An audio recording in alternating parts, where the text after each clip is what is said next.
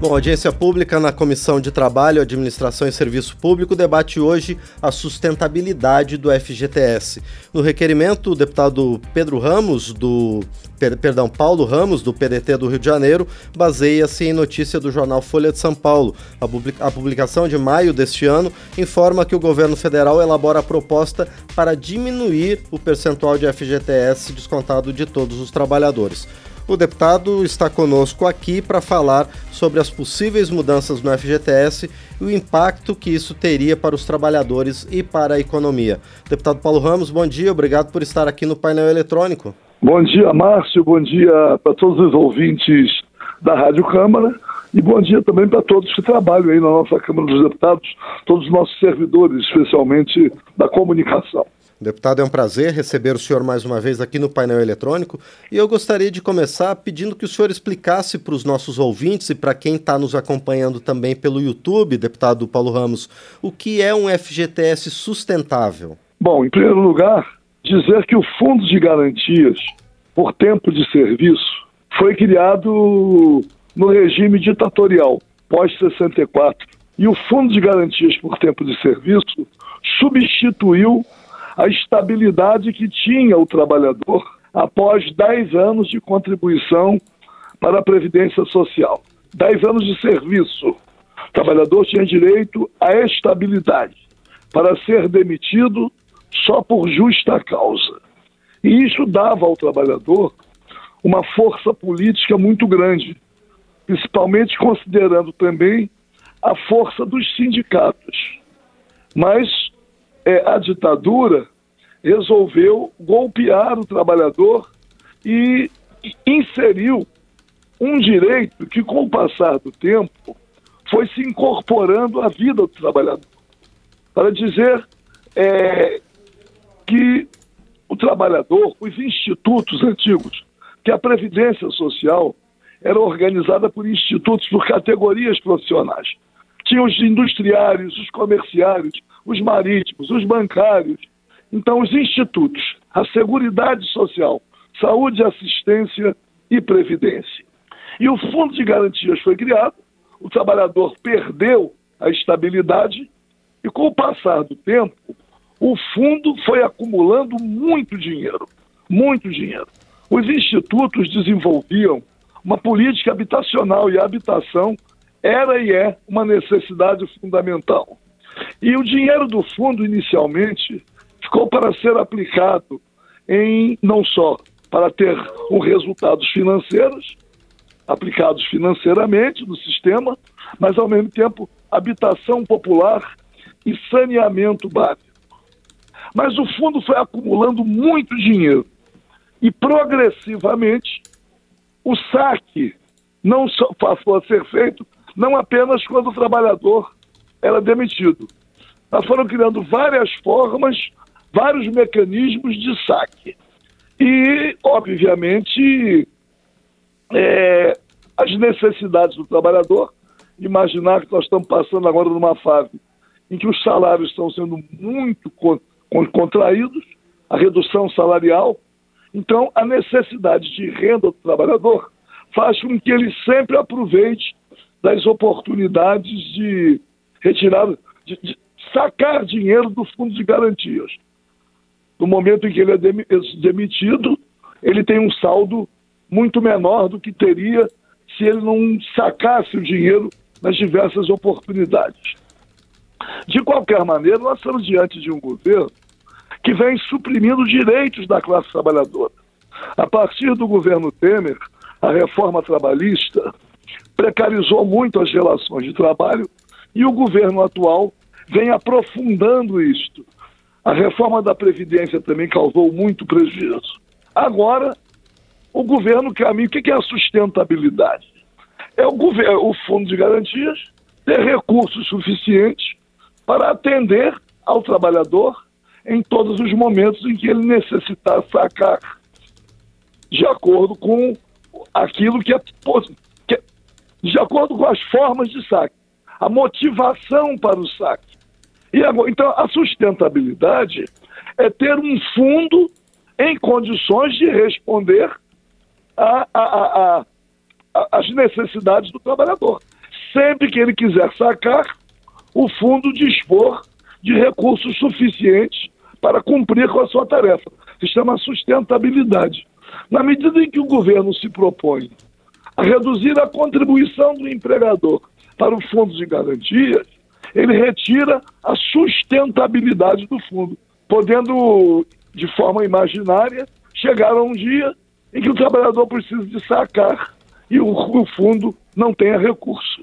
Então, é, é, essa audiência pública da Comissão de Trabalhos, que será realizada hoje a partir, a partir das 9 horas, foi uma solicitação de várias centrais sindicais, mas também do presidente do Instituto Fundo de Garantia do Trabalhador, Mário Avelino, que tem se dedicado muito a estudar, a acompanhar a evolução e agora a tentativa de involução do Fundo de Garantias por tempo de serviço do trabalhador. Então eu mando um abraço a todos os trabalhadores, mas um abraço especial ao nosso Mário Avelino, presidente do Instituto Fundo de Garantia do Trabalhador, que vai estar participando também da nossa audiência pública a partir das 9 horas.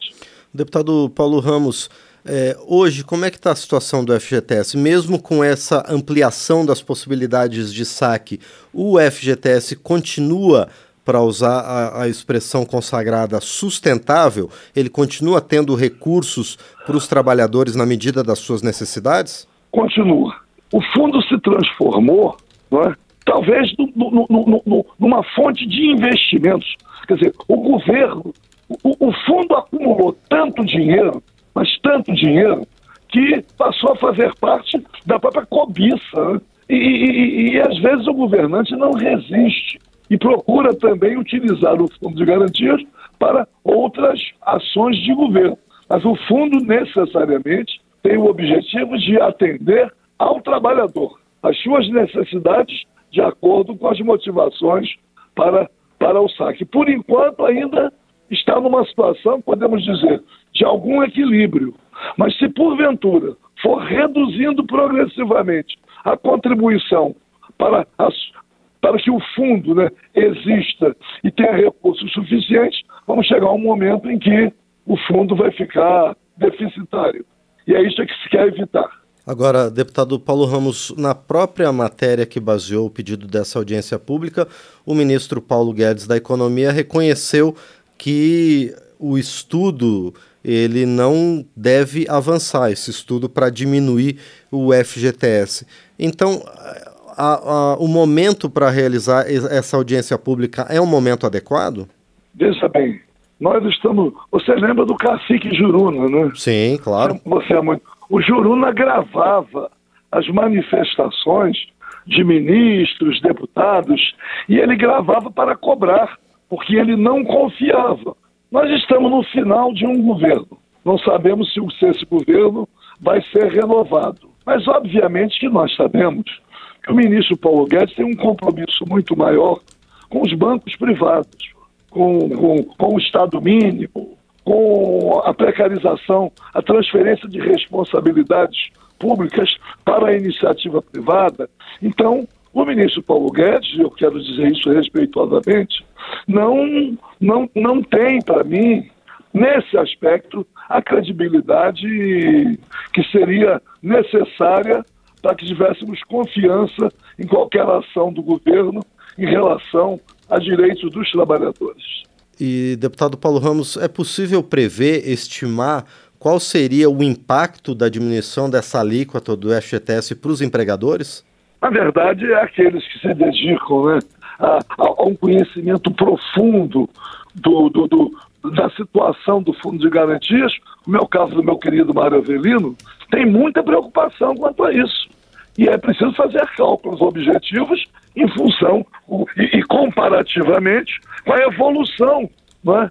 É, das aplicações do fundo, dos resultados com as aplicações. Então, esse temor, esse temor poderá também nos empurrar para um conhecimento mais profundo desses dados sobre que o Mário Avelino faz até experiências, projeções, né, no sentido de demonstrar o risco que corre o trabalhador. Já perdeu a estabilidade em 1967 com a criação do fundo, o fundo se demonstrou algo assim de capitalização muito importante, a ponto de ser utilizado por governos sucessivos para finalidades das mais diversas, mas agora vem essa ameaça. E num governo que precariza os direitos dos trabalhadores, é, é, a preocupação tem que ser muito maior. Sim. É, deputado Paulo Ramos, na matéria em que esse estudo sobre a mudança do FGTS é revelado, o próprio ministro Paulo Guedes alega que o objetivo é gerar contratações, é, é, mover a economia, aumentando o número de postos de trabalho. Esse é o caminho? O, nós sabemos, né? o governo vem desonerando folhas de pagamento, desonerando vários setores das contribuições, que é sempre com o mesmo discurso: gerar empregos, distribuir renda. As taxas de desemprego no Brasil estão em índices alarmantes, embora tenha, num determinado momento, é diminuído um pouco, de 13% para 10%, mas o desemprego ainda é muito grande. Por outro lado, paralelamente ao desemprego, é o poder de compra do salário, o arroxo salarial. Já é sabido que com o salário mínimo, hoje, o trabalhador compra muito menos do que comprava 10 anos atrás, porque o poder de compra vem diminuindo. A inflação incide mais dramaticamente nos bens de consumo da classe trabalhadora. Então, quando eles botam inflação 9, poucos por cento, 10%, isso na média de preço de vários produtos. Mas os produtos consumidos por aqueles que vivem de salário, os produtos estão com índices inflacionários muito superior, às vezes, a 30%, 40%. Caso de gás de cozinha, leite, etc. Então, então é, é, como é que se diz? O governo, para a classe trabalhadora, é motivo, assim, de muita suspeição. Muito bem, nós conversamos então com o deputado Paulo Ramos, do PDT do Rio de Janeiro, a respeito de audiência pública que acontece hoje na Comissão de Trabalho, Administração e Serviço Público da Câmara para debater o FGTS. Deputado Paulo Ramos, mais uma vez, obrigado por estar aqui no painel eletrônico e eu desejo também sucesso ao senhor e aos demais participantes dessa audiência pública de logo mais. Eu que agradeço e mando um abraço também aos servidores públicos que estão lutando contra o desmonte do Estado, contra a PEC 32. E salve a classe trabalhadora. Muito bem, mais uma vez agradecemos então ao deputado Paulo Ramos, do PDT do Rio de Janeiro.